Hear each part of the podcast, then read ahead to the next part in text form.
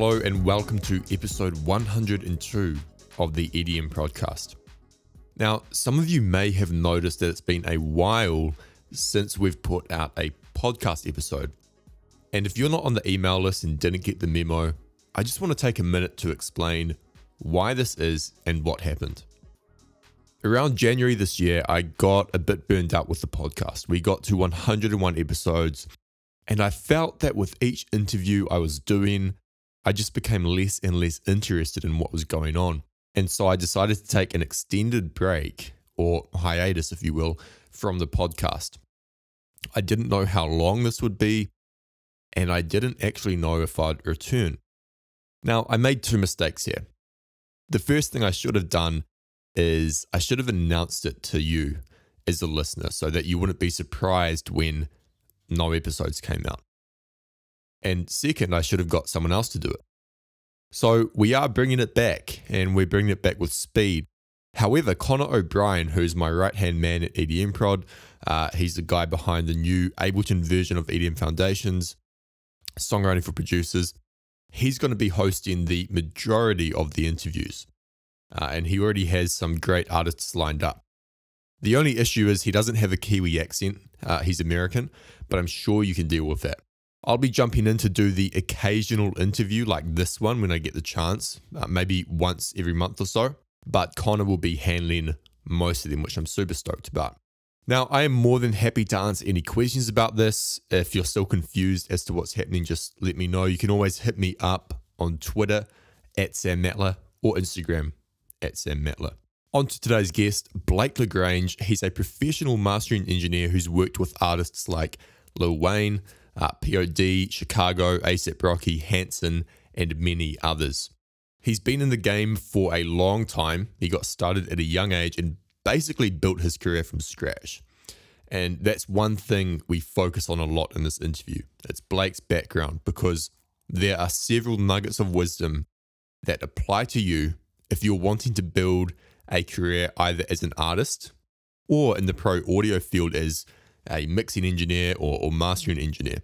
Blake is also the founder of mastering.com, where he helps artists and producers become professional mastering engineers and learn how to master their own work.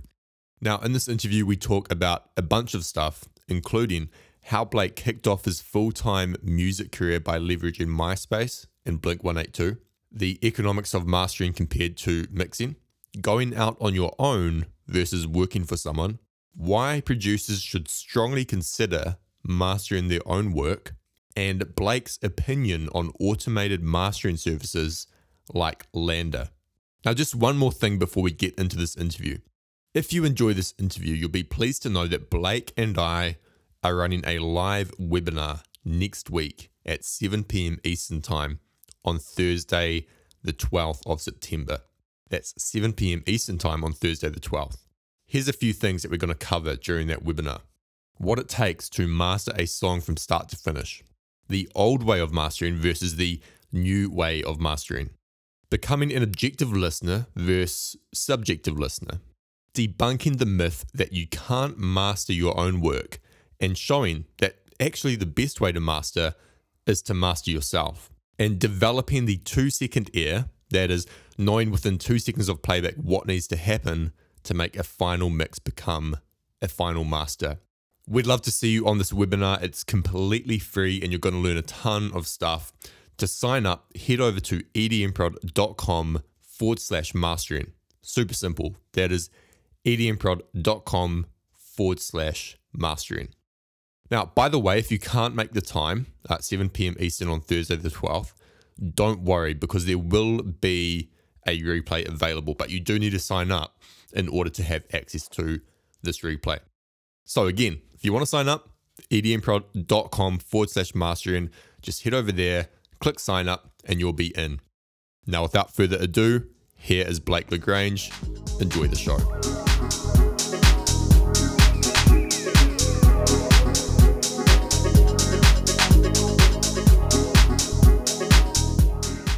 Welcome back to the EDM podcast. Today I have Blake La Grange. That's how you pronounce it, right? That's right. Perfect. Blake La Grange on the show, and Blake is a mastering engineer, Uh, he's the founder of mastering.com. And I'm stoked to have you on the show. We've had a mastering engineer on before, but it was a long time ago. And the amount of questions I get about mastering is, is just insane. Like, you know, we focus on electronic music production, but every day I'll get an email from someone asking, How can I master my music? Where can I learn about mastering? And I don't know where to send them because I'm not really an expert on this stuff. So I'm excited to dive in to this today. But I want to start with your background and your story because you have an, a fascinating story. We've talked about it before. So let's start by talking about how you got into music as a whole. When was the moment like you picked up a guitar or, or instrument? How did that start? Yeah, I remember being like 12 or 13 picking up a guitar and um, mainly because I was listening to a lot of Led Zeppelin at the time and I wanted to like nice. learn how to how to be like Jimmy Page and so um, yeah. you know it's I think I I learned like one little lick or something that my friend taught taught me on on a nylon acoustic and then I was playing with him, you know, kind of together and I, something just in my heart just like jing like, you know, clicked and there was a gear mm. there where I was like, "Oh my gosh, this is this is something very exciting." And so I started. That's like how I started falling in love with music at the time. So I started basically as a musician, and then how uh, you know playing in bands and doing that and mm-hmm. playing piano and drums and all this, and then uh, gosh, I think it was sometime in high school I made this switch to to go on the other side of the glass, so to speak. so, but I would say that for the first just my adolescent years, is what really got me passionate. One about like guitar, and then two mainly about mm. music. What what caused that switch? Yeah, I I was actually like privileged enough, blessed enough to go to this arts high school.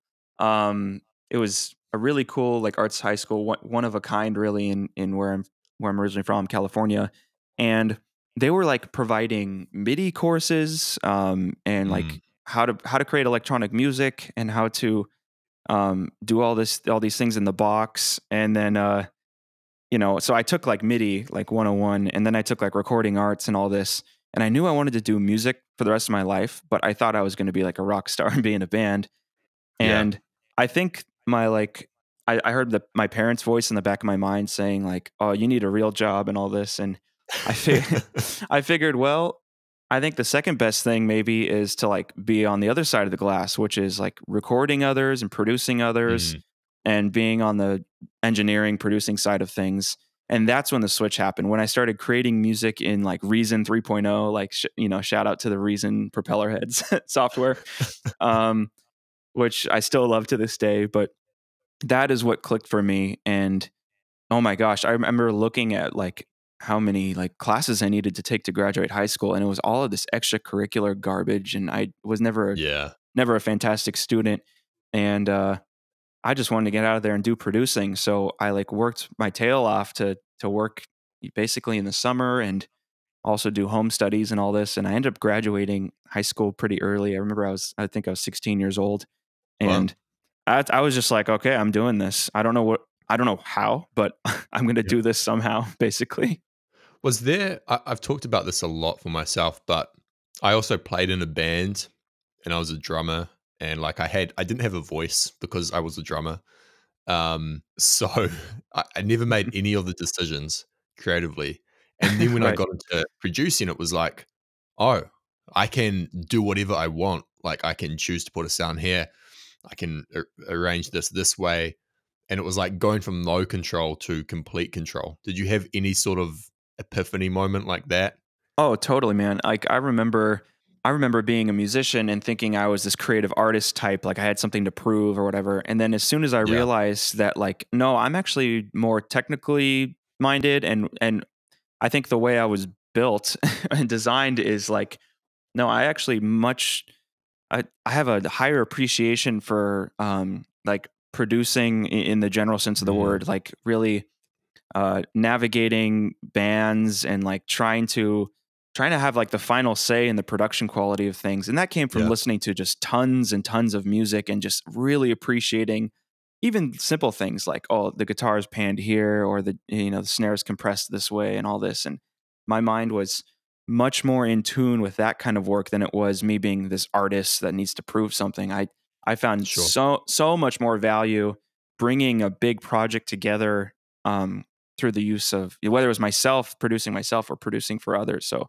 I would say that that happened. I think for the first time when when I started working like with bands and artists for the first time. For those people listening who who don't know what that's like, I I mean, the bedroom producer who has only known opening up Ableton or FL Studio, making a song and exporting it.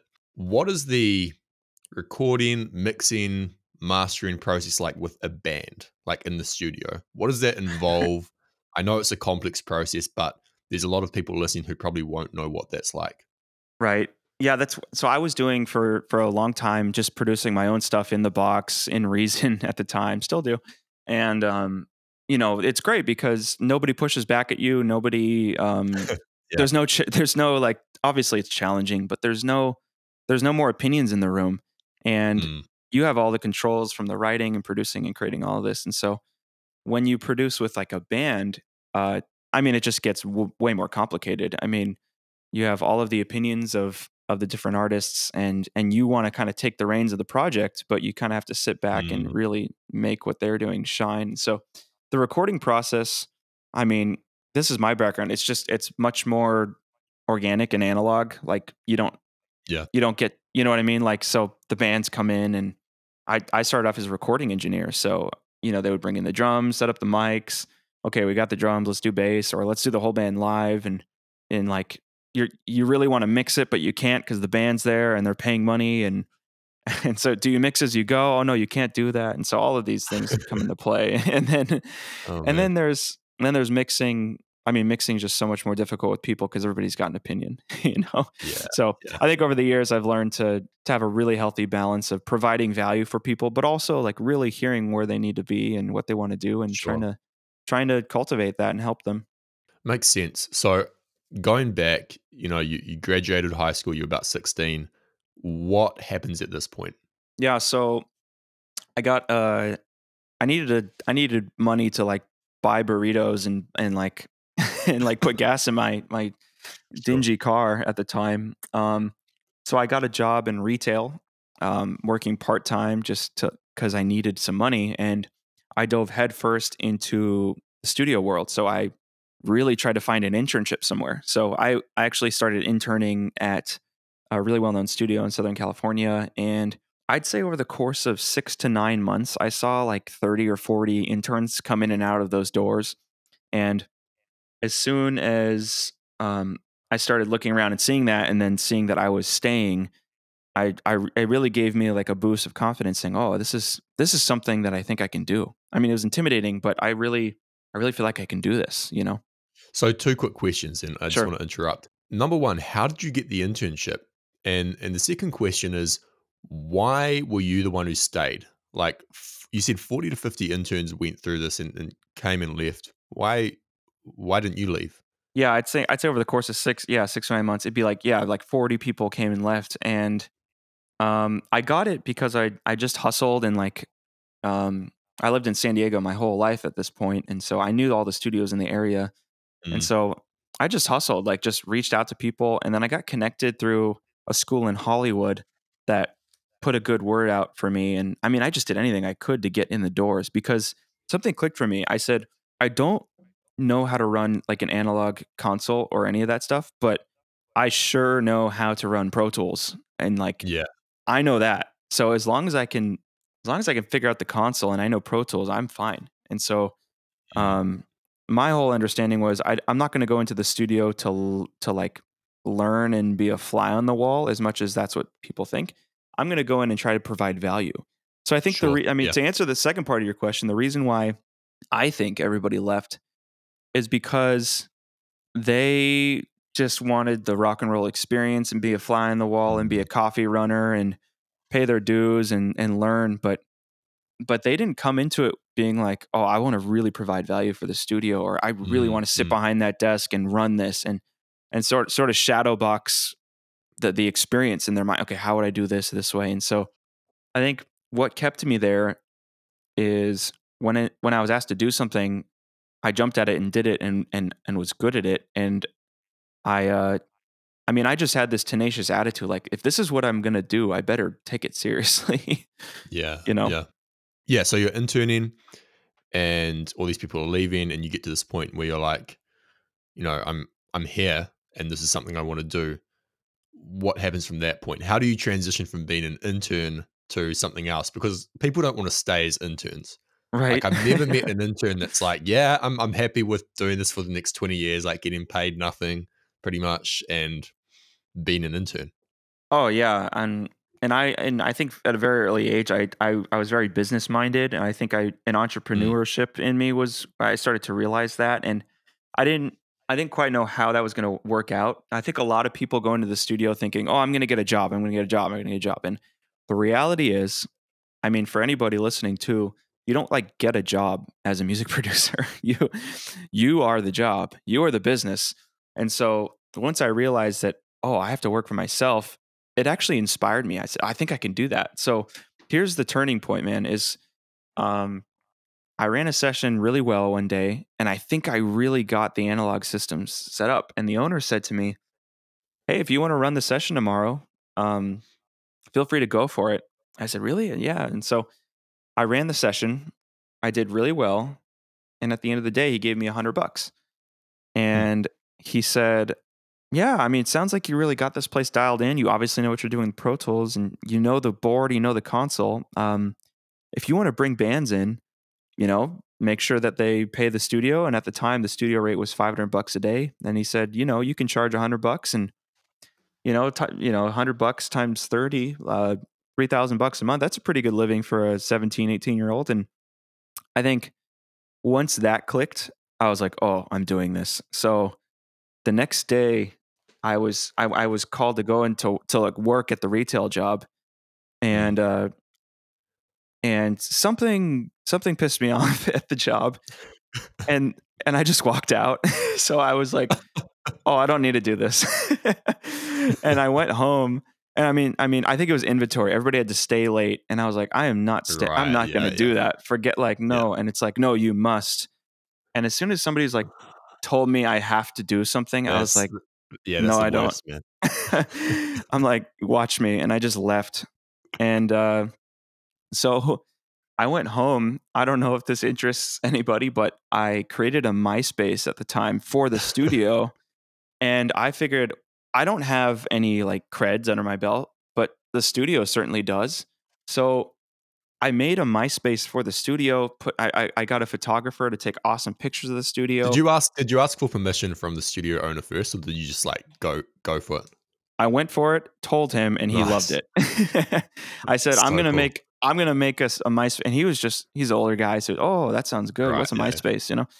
And so I just, I paid out of my own pocket to get a photographer in there, and like, I got just awesome pictures, and I, I leveraged, I leveraged basically the the studio. So, and then I, and then I, I kind of. Because I was into MySpace at the time, I knew how to customize pages and stuff. I figured out how to take like here's what I did because this is in San Diego. Blink 182 is like the San Diego band, and so I I created a filter like show me every single band that is friends with Blink 182 in a 50 mile radius or whatever, uh, with X amount of fans, and like pull a CSV file, and like boom, I got that, and then and then I just reached out to every single one from from the studio MySpace, and I just said, "Hey, I love your guys' music, and you know, here's what the normal rate is for the studio, but because I like you guys so much, and it's true. I mean, most engineers that worked out of there was, were charging way more than I was charging.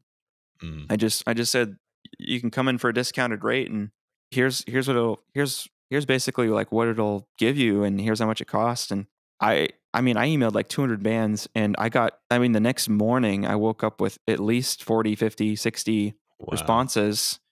And at that point, I was like, game on. So I was booked out um, for a few months, and I just learned the ins and outs of of all of that stuff. And I, every single band. I mean, granted, a lot of them sounded like Blink One Eighty Two, but uh, that's that for me was like. I mean, I remember being like, I'm a music producer, you know, Yeah. and uh, and I was making a hundred bucks a day doing this, and that's that's how I like. I mean, that's how I learned everything. And I had a mentor. Mm. Uh, the studio owner was a big mentor for me, and I, I very strongly believe that a mentorship is the way to go when it comes to Yeah. really getting the next level uh, in your career. So that that's basically when I was like, okay, I'm doing this. You know. That's that's so amazing. And you've got a, another interesting point about transitioning into mastering, right? Because at this point you're doing the whole thing, correct recording, mixing. Oh yeah, I was I was what you call like a full stack engineer. I mean, I had to Yeah. be. It, it's like booking, recording, mixing, mastering, everything. And how do you transition into mastering specifically then? Like what drew you to that? Yeah, so it's quite simple, really. Um, I mean, the numbers, and I mean, number one, like I loved mastering. I just absolutely Mhm. loved it. But the numbers made sense. So a band would come in, and I'd work my tail off, ten to twelve hours, and I'd make a hundred bucks, and the studio made five hundred. And so, of course, like I eventually raised my rates, that's for sure. But you know, I doubled it after a few months and and so forth. But I was working 10, 12 hours doing that. And then mixing, they would come in and because I didn't have any of my own gear, I couldn't just like take the recordings and mix it on my own time. Sure. Um, yeah. I and, and I was so comfortable with the really good room environment. I feel like I couldn't mix anywhere else. I was just kind of Yeah. stuck there.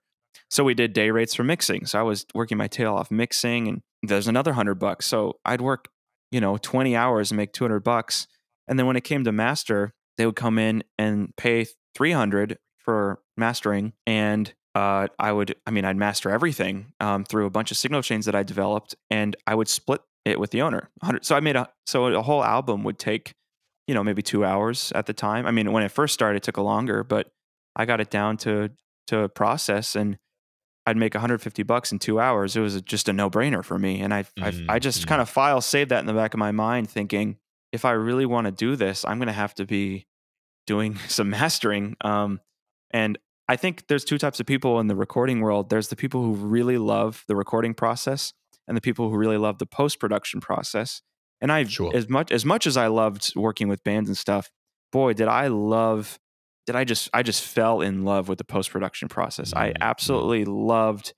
I saw the difference that mastering made um, with a final mix. You get a final mix that sounds brilliant, and then people, are, oh, this sounds amazing, and then when you master it, you feel like you feel like you're in ultimate control because you're working with two tracks, and Yeah. Yeah. you know what I mean. And so if you can bring that to life to where it, it went from amateur to like professional, polished, that Yeah. was really really satisfying and rewarding. And that's that's when I was like, okay, I think if I ever did this on my own, I wanna I wanna really dive way more headfirst into mastering.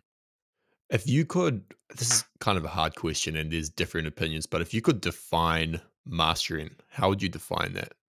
Sure. Yeah, I would define it as, and I've been saying this for a while, is it's the last step of the music production phase. It's the last ten percent of the um, of the process, and it gives um, it provides an overall polish, loudness, punchiness, whatever you want to call it, a sort of a sonic overview of the entire project, so that, and this is the key, so that it can be released on um, on different formats, whether it's physical Mm. or streaming, so that it matches industry standard not only loudness, I but but what everybody forgets, lo- industry standard quality, and it's what separates amateur mixes and all this from professional, like really um, hard hitting stuff.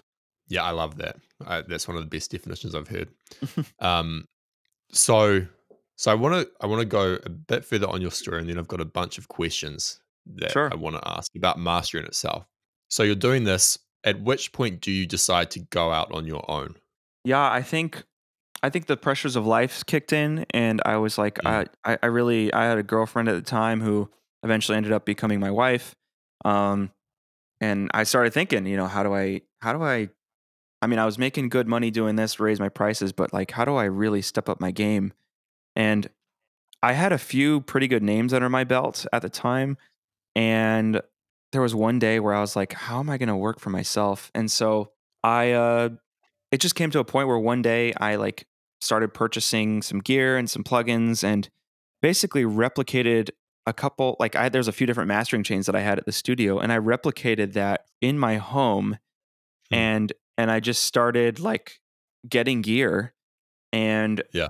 So so like being at my house was huge because now I didn't need to split the profits of the studio And Mhm. I got to a place where I'm like, do I record or master? Do I record a master? And so I started saying no to clients on the recording side of things because I I took kind of a leap of faith and was like, I'm going to dive into this mastering thing. And so the site um, that the studio had, I don't know if this is jumping ahead of myself here, but the site the studio had, we built this site um, that would handle like mastering clients. Um, and so that's like how we got 30% of our work is just through online. And so, um, you know, that would be, you know, maybe a cut, you know, maybe six a month kind of project projects. Sure. And so yeah.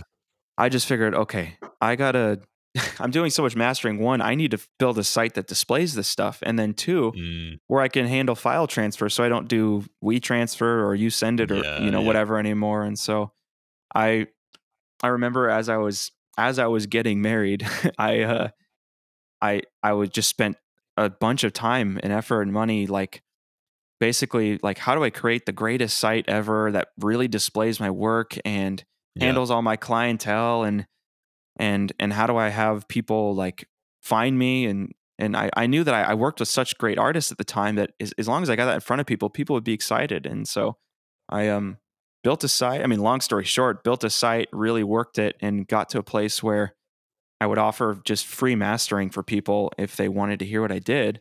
And um that's what I did. And I remember building that, kind of crossing my fingers, saying, okay, like I have clientele that like is word of mouth that that comes to me, but like hopefully this pays off. And I remember going to my honeymoon uh, after I got married, and then coming back and seeing like just I think like sixty or so like inquiries. Oh. And at that point, I was Wow. like, okay, this is what I'm doing. And I just started.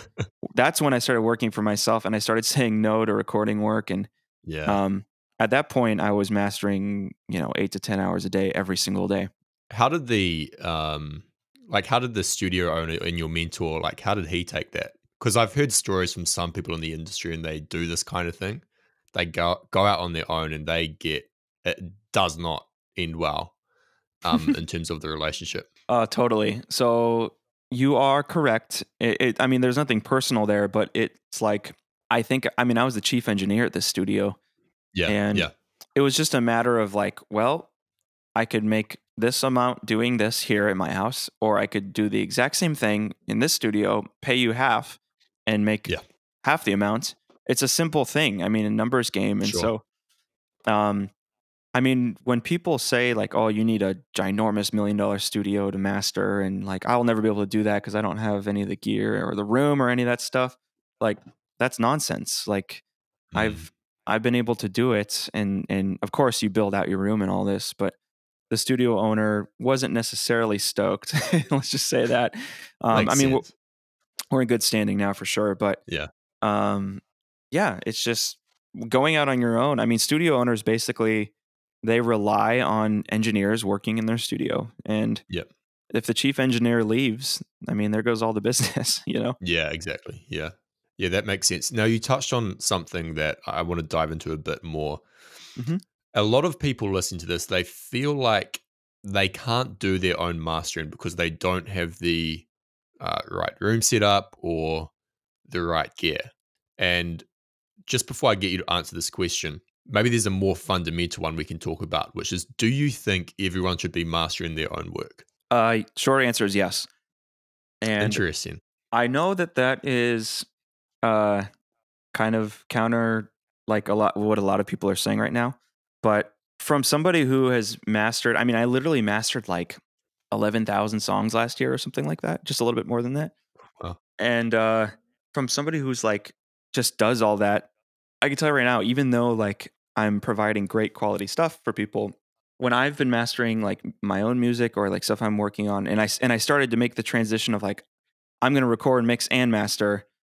Um, I I- I've seen the spectrum of all of this work, and I can honestly say that there's a, just a huge barrier between um, the creator or the artist and and the final product, and that barrier is just a technical hurdle and a knowledge gap. So here's what the one thing um, that that like the artist or the creator has that nobody else has, and that is the vision for their music. Like nobody Mm. knows the desire or final sound that that person um, has, and so you hear all these excuses like, "Oh, I like to send off my stuff to second set ears to get a second opinion." I mean, I can I can speak to that all day, but at the end of the day, uh, nobody knows like their music best other than themselves, and so all they need is just like a really good set of like tools and understanding to pull that off because it's this big myth and it's just i'm just it's so so sad that not a not a lot of mastering engineers talk about it because i think that they're afraid they're going to lose their jobs or something Yeah. you know what i mean Yeah, for sure. yeah That's that's so interesting. I didn't expect you to say that. Um, especially since like a big chunk of your work is mastering. You know, you, it's not that you're shooting yourself in the foot, but you're basically saying, yeah, like you don't need to come to me. You can do it yourself. oh 100% i mean they don't i mean there's only like a few options there's like you do it yourself and it sucks or you send it off to some garbage like um automated mastering or something like that um which you know i won't um i won't give much uh credit to of of a good way to go about that but and then there's a third option which is like pay somebody like me to just do it for you and majority of the time if they're serious about their music they do they do the latter and um you know i do a good job in all this but like i've just seen so much success from people doing it themselves and um i mean i've i was So able to I. do it you know what i mean? Yeah it's just Yeah, yeah, you got it's a, it's a mindset shift it's a mindset shift that like sure. you have to believe in yourself and you have to just have the right uh, guidance and tools to do it yourself So these automated uh, mastering platforms, I, I want to talk about this a bit, and we might disagree. I have a good friend who's a mastering engineer, and uh, many years ago, he these came out, and he was like, "This is stupid, never going to work." Um, and his tone has kind of shifted on this. He said, "You know, like from a business perspective, a company like Landr is phenomenal. Like they have democratized mastering, and their product has improved to a point where it's, it's certainly not the same as a mastering engineer doing the work. In a lot of cases, it's going to be better than what an amateur can get themselves without the knowledge. But you seem to be quite against them. And I, I wonder what, like, can you explain why you think they're not that good? Sure I, I, maybe i'll give like the pros of it first and then the cons Sure. Yeah. Yeah. Uh, the pros is for basically it's like somebody who's like I I know I need to have my stuff mastered. I mean I I just need to apply mastering and I don't care what that looks like. It's just got to sound good Mhm. enough and I don't know my right hand from my left hand when it comes to mastering and so I'm going to upload it here. It sounds pretty good. Uh, it's up on SoundCloud, it's up on Spotify, done. And uh, I think I think there's a market um, where it's helpful and um, I totally understand that, but in a way, there's a lot of there's a lot of pros for me that the fact that it exists. Uh, the one is often I get clients um, where they like they upload their song and it's a, their final mix and then like a couple references and all this and then and then they'll upload like a Landr master and just be like, here's the Landr master, and I mean, ten times out of ten, like what what I do is is better than what Landr does, obviously, Mm, and I think people start to make the shift like, okay, if I need to be serious about this, I need to I need to do there needs to be somebody doing the mastering. And so sure. I think the reason Landr exists um, is kind of what I was talking about before. It's because it's this huge knowledge gap. I mean, there's just all the curtains in the world being thrown up uh, for mastering to the point where people don't feel like one they could like afford to pay somebody to do it and two that they can't even do it themselves.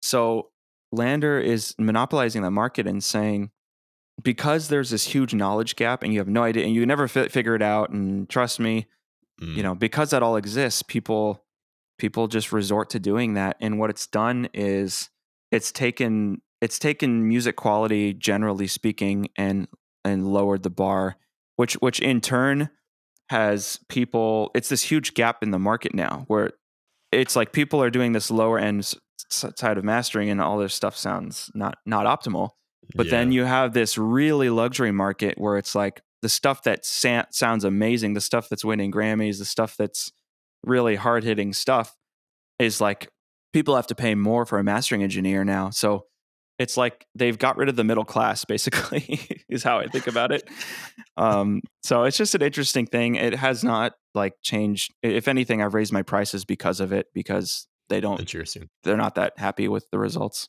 Yeah. And and what about the kind of middle point here? Because I, my standpoint is like AI and this technology can help us make better music if done if used correctly. So uh, plugins like Elevate by uh, Newfangled Audio or Ozone Master Assistant. What do you think about those? I think that they're tools, and I think that Mm. uh, if you know how to use them, they're really helpful. But um, everybody sort of thinks only they can, you know, all they need is the tool. Oh, what's the best plugin, or Yeah. you know, how, and looking for the the silver bullet. Like exactly, exactly. And what I mean, you're exactly right. And I mean, the reason why you buy a, a screw is not for the screw; you buy it for the hole. Like sure. it's a Yeah. tool to get where you need to be. But if you don't know how to use the screw, it screwdriver, it doesn't. Um, Mhm. I, I meant to say drill, not a screw. um, I mean, it's a tool and it's great, but you have to know how to use it basically. So I, I, I think it, it meets people 40% of the way there. Um, Yep. You know, funny story is I like, I actually worked with a couple um, people, like AI people, to help develop my own algorithm to like. I wonder, I wonder if I can beat it because I'm a, I love algorithms just on on a general level, but Yeah. so I created one that like I used internally for quite some time, um, just to like see what I could do and like how easy it was. And um, I mean, nine times out of ten, I beat the algorithm afterwards. So it, like, there's just a human element that you got to have if you want to if you want to take this seriously. You know. Do you think that will ever change? Like, do you think Landr ten years from now could match a mastering engineer like top quality? Nope. I think Landr's end game is to produce is to have a big business that that they can sell or wrap up into an IPO or like become a content Sure. provider. I mean, they have blogs and I think what what it'll end up happening is like they'll they'll be able to service a lot of people on the lower end of the market, but then also they'll become a hub of content uh, to where they're just get. I mean, the main business model is now advertising and and stuff like that, and Mm. so it's really the heart of providing quality masters is is 100% not at the heart of the business and that's fine you can build a business for other reasons but Sure. but don't you know don't necessarily cake it with this like oh we want to provide the best sounding masters you know Makes sense. Uh, so, so going back to my initial question, like 15 minutes ago, which we haven't got to yet, a lot of people feel like they can't, you know, they can't do their own mastering. And, and we've covered the automated services and so on and so on. But there's going to be people listening to this who hear all that. They don't want to use Landr. They're not sure if they should pay a mastering engineer because they don't have the money or they're not convinced that it's worth it. But at the same time, you know, they produce in, in their bedroom or like the spare room and they haven't got treatment. They haven't got the best speakers. Maybe they have like um, low end monitors and headphones. You need a certain level of gear, I'm sure. But what would you tell those people in that Right. position? i think the main thing that i would tell those people like if they actually have a desire to master themselves which i think is great is uh one like you got to drill into your mind like you can do this like that that it's actually possible because i i mean the it's just unfortunate that there's this like mastering is this dark art this mystery like nobody really talks about it. Like you have to believe that like oh i can do this. I mean and i did that. I mean i started in my bedroom and now have an awesome studio i work out of. Um i saw the transformation that happened but that's the first thing is like i can i can do this. I'm going to overcome this. I can conquer this. That's the first thing. The second thing is there are just practical things you can do to get your room and like your tools like really well set up. You you i think there's a myth that you have to have this million dollar studio and like thousands and thousands of dollars of outboard gear. I would go so far to say is you can get grammy winning quality masters um, with plugins. I really believe that. And i've i've seen it time and time again like with my with my um, students that i coach and all this. And so you know there's there's specific things you need to do to your room you know like get it Yeah, but you know what i mean like have an equilateral triangle with your speakers and, and you know get, sure. Yeah. if you have a if you have a room that's lengthwise like get in the get in the center of it and then move up so yeah, but that doesn't cost that doesn't cost like tens of thousands of dollars. it's free It's free. Yeah. and yeah, turn your speaker sideways so the tweeters are out. They're on the same level as the you know. And so, I mean, there's uh, get get some get some software to like help you and like you know get some get some traps set up and like tune your room, tune your ear. I mean, there's just there's things you can do. I, I mean, mm. I've seen just amazing amazing stuff come out of rooms that you don't need to spend any money to get it to get it sounding right. You just have to know what you're doing. Yeah, I mean, know? my favorite story is about how Porter Robinson, I don't know if he mastered it, but he at least mixed one of his albums on Logitech speakers. Oh yeah. Like, you know, the $100 super loud sub and like tiny little um monitors. I mean, so, that's that's yeah, kind I mean, Mike, I my go-to things are I have a big Genelec sub and then um NS10s. I mean, that's like sort of my go-to hmm. and that's I mean, that's what I do. a lot of people use that. Love it, man. Yeah, yeah. yeah. What are some? Uh, you talk about this knowledge gap, and I think this is an issue with a lot of people. And I love what you say about this curtain being over or calling mastery mastering a dark art because it really is. And I remember getting into production and I just stayed away from it. Like I just I didn't even think about it. In fact, I actually wrote an article a while back on why you shouldn't worry about mastering as a new producer. And I still mm. stand by that. I think it's a distraction for beginner producers specifically. Personally, I think they should be focusing on the songwriting aspect, oh, yeah. um, arrangement, like all that kind of stuff. Oh, yeah. Because there's no point mastering a song that isn't good. Mm. But for those people listening who are at a point where they're making good music and they want to do this mastering thing themselves, what are the common mistakes you see in your students and other people who get into this with mastering? Mm. Yeah, I'd say that um, sort of like the, I mean, for the people who want to do this themselves, they're usually people who, I, I mean, maybe your listeners are one of these types of people. They're they're people who like they're first they're producers and artists, like they just want to create, and then second yep. they you know because they are those things like they have to overcome all the technical hurdles of using ableton or logic or whatever or pro tools and so because they want to create music they have to learn these things and then they end, end up getting quite good and so you go oh i'm i know how to i know how to mix now and the reason why you learn mixing is so that you can better translate your your your your, your music i mean yeah, that yeah. people people understand very quickly that if you have a bad mix the song's not going to translate I mean, it's mm. like having bad audio with with a video. It's just people aren't going to watch it, and so um, that's easy for people to sink in, and like they understand that. Um, I think the biggest hurdle that people need to overcome is like, if that is true, then why is that not true of mastering? And hmm. that's what separates um, like really amateur sounding stuff from professional sounding stuff. You could have the greatest song, greatest production. You could be really good at mixing, but if you don't have that like last 10, sometimes 20% in the mastering stage, you'll you'll have this amazing sounding thing and but subconsciously people are going to listen to it and go, "Yeah, it sounds good." But like it doesn't sound like the new Taylor Swift record, which sounds pristine, you know, and you start go, oh, you know, maybe it's maybe it's the wrong kick drum, or oh no, maybe it's maybe I need to use a different plugin. It's like no, you just you're not looking at things objectively on like a sonic level. Like people are so and this is fine when you're creating, but you're so granular and you, you, you zoom in and, you know, I need to automate the vocals. I mean, you, you know, you get really in depth, but a mastering engineer has to step back and look at it objectively. I mean, you take a break from your mm. music and then you're looking at your session and you don't see anything except a left and right channel. And you go, True. how in the how in the world am I going to get this to pristine sounding quality with just this? And if you can conquer that, I mean, you've you've conquered everything. You can get all the clarity in the world, all the punch in the world that you're looking for, and that's where really the secret lies in terms of in terms of getting actually like really great sounding stuff. One pushback I've heard is that you should use a mastering engineer instead of mastering yourself because you can't be objective about your own music. And one of the roles of a mastering engineer is to hear this song that you've made for the first time. They have no emotional investment. They haven't spent 25 hours working on, you know, the synth line. Um, mm. How would you respond to that? Because I, I, hear that yeah. a lot. Right. Um, I think that people are getting too. I mean, I've heard that plenty of times for sure. And I mean, those are my clients, for goodness sake, you know.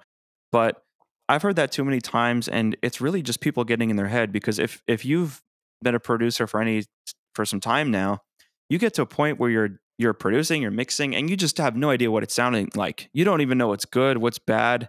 Mm. I mean, you're just so in it that you're just deaf. I mean, not deaf because it's sure. loud. I mean, deaf like you're blind to it. Like you you just yeah.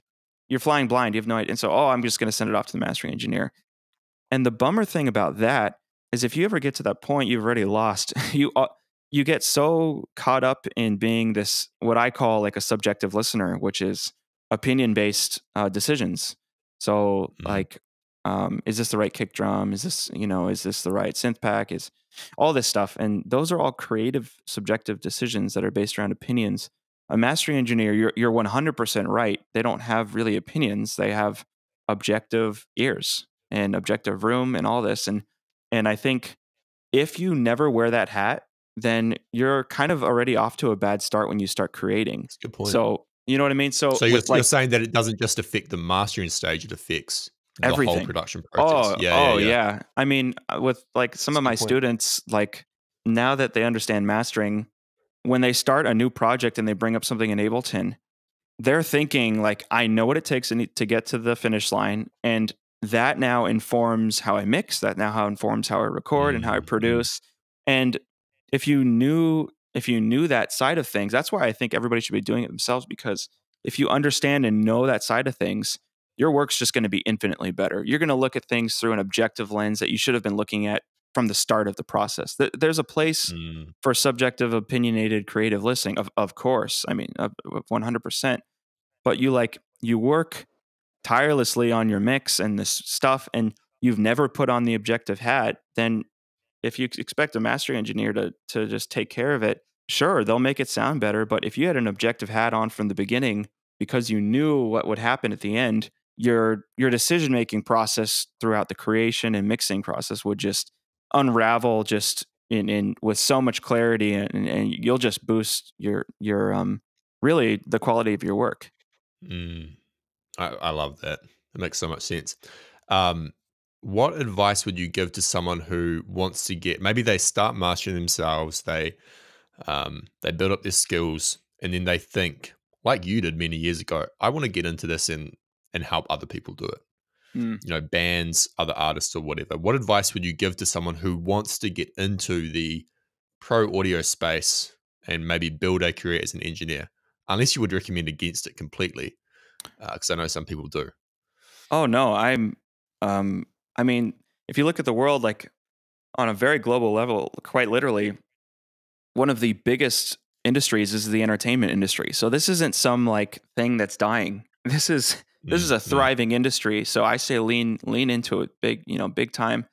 In terms of like becoming a mastering engineer, I mean, I did it. I know what it takes. Um, I think the first hurdle you have to jump through is like you have to get really, really good at that, and you need to mm you need to really master that ma- master the mastering and uh, the second thing is like i mean just on a practical level if you want to build a business i see so many and i help engineers with this all the time they say they're engineers or they collab with people and they start charging and they want to be able to make this a career you know they charge per song like oh, i'll collab with you and it'll be 300 bucks a song or whatever and then they throw some things up on the stereo bus and whatever but like my number one advice is like segment your work. And I've just seen this with so many people. It's like you want to collab with somebody, okay, it's 300 bucks to to produce. Like boom, okay. Mixing, like okay, it's going to be 150 bucks to mix this. Like great, you know, send back a final mix. And then okay, now we're going to master it. It's, you know, 100 bucks or whatever it is, you know. And mm-hmm. if you segment your work, it will it'll dramatically improve like your workflow and I mean, there, but then there's big picture stuff for engineers who want to get into pro audio. Like, I think being an entrepreneur or being like a self starter or realizing that yeah you're the you're the one who's who's gonna who's gonna succeed and you're you're taking a bet on yourself and you're risking everything on you 100% you know what i mean like nobody's gonna hand this to you you're not i didn't no. get a i did not get a magic internship i did not get like a handout i i had to there's something that went off that said this is a business I need to build and I need to go for yeah. it. So ha- having that perspective and realizing that you know, you need to be an entrepreneur if you want to get into pro audio Yeah. because because jobs just don't exist unless you're a union worker or something on Broadway. But that you know that's very limited. I, I think that's so true. And I think that's fundamental. It's the mental game and it's Mm. the mindset. And the producers I know who've done really well, not in the pro audio space, but well, some of them, um, they that's how they think. Like they are self starters. They're not waiting for anyone to pick up the slack. They're doing it themselves. Um, Oh yeah, I think that's what you need. And I, there's a lot of talented people out there who I don't know if they're content where they are, but they just they don't have that entrepreneurial um, characteristic, and Right. so they'll stay doing, you know, like doing the mastering or the mixing for one hundred dollars a day, while the studio owner makes four Yeah. right. or whatever. Which Yep. maybe they're fine with, but I feel like a lot of people, a lot of them aren't. They don't know how to get out of that. Um, do you think that like entrepreneurial characteristic can be developed, or do you think it's innate? Oh, this is like the age old question. Um, I certainly I think believe. it could be developed. Yeah, totally. So I certainly believe that people have a bent towards it, of course. But Sure. um oh my gosh, no, like your your life is what you choose for it to be. So um it can absolutely be developed. For me, a switch went off where I'm like, "Oh, that's the pathway of making this a career. It's being an entrepreneur." And then most people, the reason why they fail isn't because they aren't entrepreneurs. It's because they look at that and go, "Oh, that's too hard." And Yeah. Um, that's just very unfortunate because, gosh, I've seen, I can't tell you how many, just so many talented, talented producers, especially in electronic music, um, because most of these guys are wearing headphones, guys and gals wearing headphones, and they're geeking out, and they they produce such amazing stuff. Um, yeah. But you know, they don't, they lack the confidence to go out and bet on themselves, and um, you can absolutely develop it. I mean, one hundred percent, man. Mm. I agree.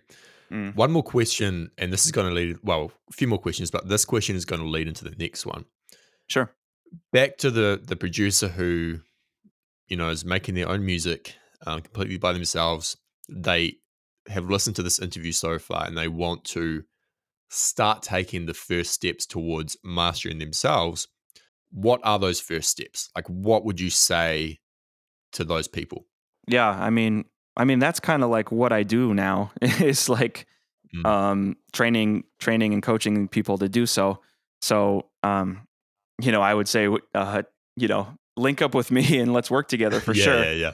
Um, but like on a practical level, um, I think the first thing is, you know, just you have to believe in yourself for sure. But but also you just got to start doing it. I mean, bounce out Yeah. your tracks, get get stop working in your session. Like don't go back and edit the kick drum. I mean, you, you know, this is my final mix. I am bouncing this out. and then Yeah. um, bring that into a final session and go like, okay, I'm just going to start mastering and then start reverse engineering things and just I mean, you'll find yourself that you'll basically be doing a lot of guesswork and it's not going to Yeah. it's not going to it's not going to get you to where you need to be for sure, but that is the first step is just Sure. it's just like doing it yourself, you know. Just doing it. starting. Yeah. Yeah. I love it, man. absolutely. And and so next to that, I mean, not only are you a mastering engineer, but you also uh, are the founder of mastering.com. Tell us more about that and, and your mission with the business.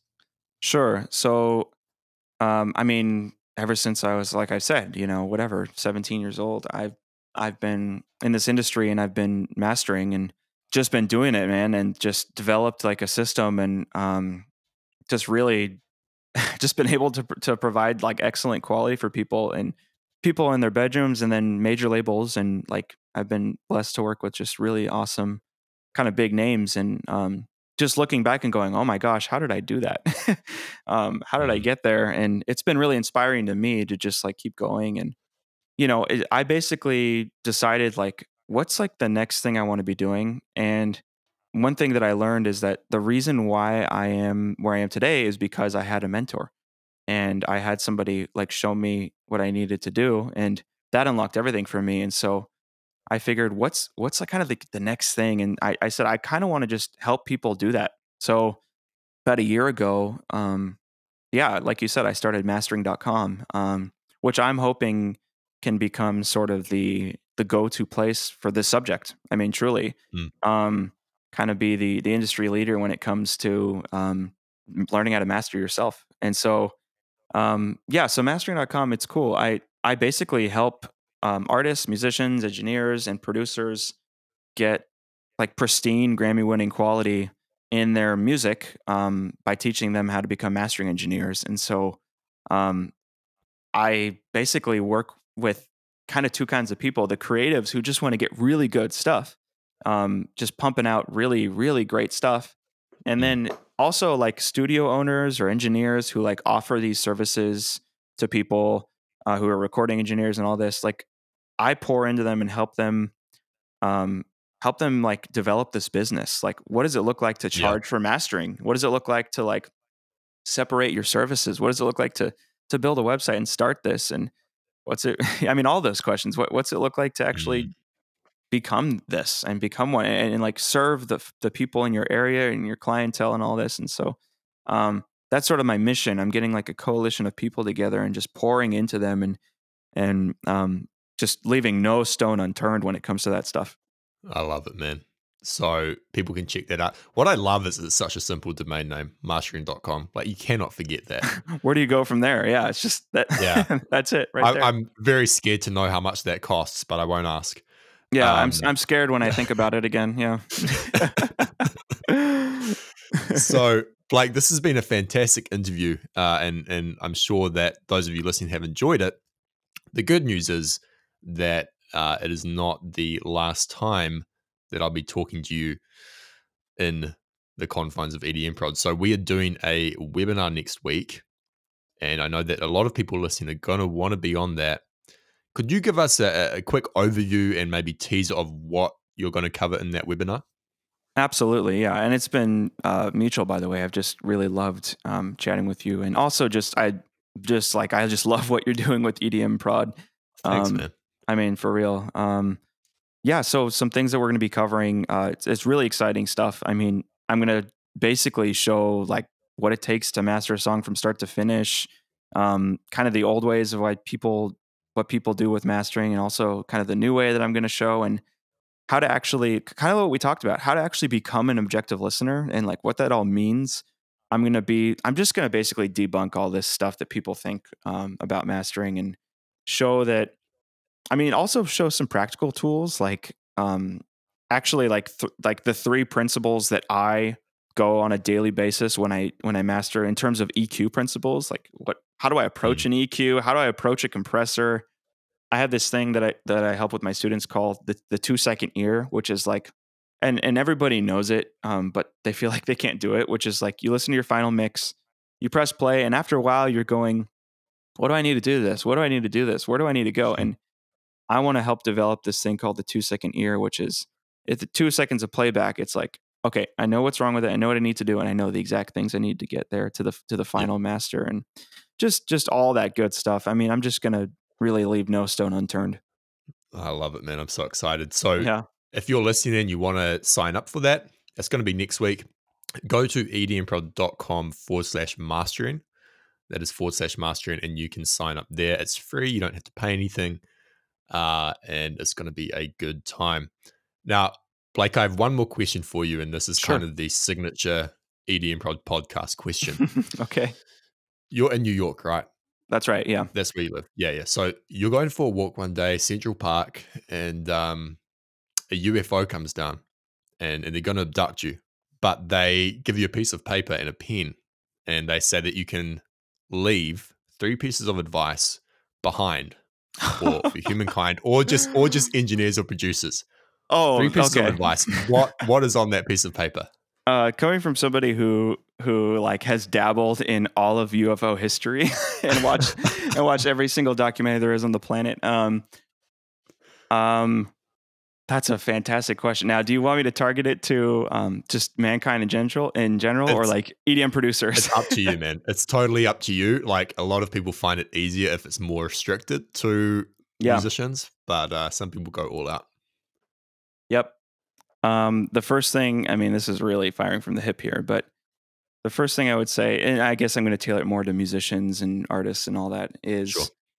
uh, know yourself. Like you were you were designed to be a certain person, like, and you have certain skill sets that are, that are inherent and and just like they're in you. And if you unlock that and really understand um, what those things are, then you're gonna you're gonna not only be able to um, succeed at what you do, but you're gonna be able to influence so many people and help people if you understand uh, really how you were made and how you um, how you function and who you are as a person. So I I'm a Mm. huge believer in that. So you want three things?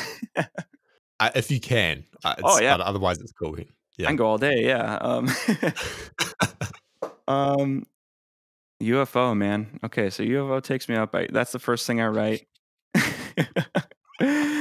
Yeah, second- true. Yeah. This- yeah, right. The second thing I would do, I would say, is uh, there's nothing new under the sun. So don't think that, um, don't be discouraged to, to think that, oh, I got to create original content. I mean, this is more speaking to original like producers and all this and artists. Sure. Um, a big, I'm a big believer in leverage to where like somebody has gone before you. And so um, I would not only understanding yourself, but understanding history and understanding where people have gone and their experiences. Um, Mm. somebody somebody else has gone before you in, in a very real way and you can you can leverage that and stand on their shoulders and link that up with who you are and create something really amazing without um, without killing yourself thinking that you have this burden to create something original Mm. um, let's see third thing is number your days this life is short Yeah. and Yeah. um, you gotta so stop looking at your phone stop stop wasting time um number your days because life is extremely short and that doesn't mean live it up you know hey live it up or, and that doesn't mean retreat. It means it means reverse engineer things and go what do i want to be doing? Um what what's important in life? Like what are my values? What are my principles? and and take take life seriously because it's it's short. And so number your days. I know maybe that was a little bit more philosophical than maybe some No, I, people I like it, man. but well, that's what I have to say. I mean, this these are aliens we're talking about. You know, this is a UFO. Yeah, exactly. So I got to get Yeah, deep. you're not coming back. I'm not. coming back. Uh, Yeah. Hey, Blake, thanks so much for your time. This has been a fantastic conversation. Again, if you're listening, mastering.com. And if you want to sign up for the webinar, it is edmprod.com forward slash mastering. Cool. Yeah, I had a I had a great time, man. Cheers. Absolutely.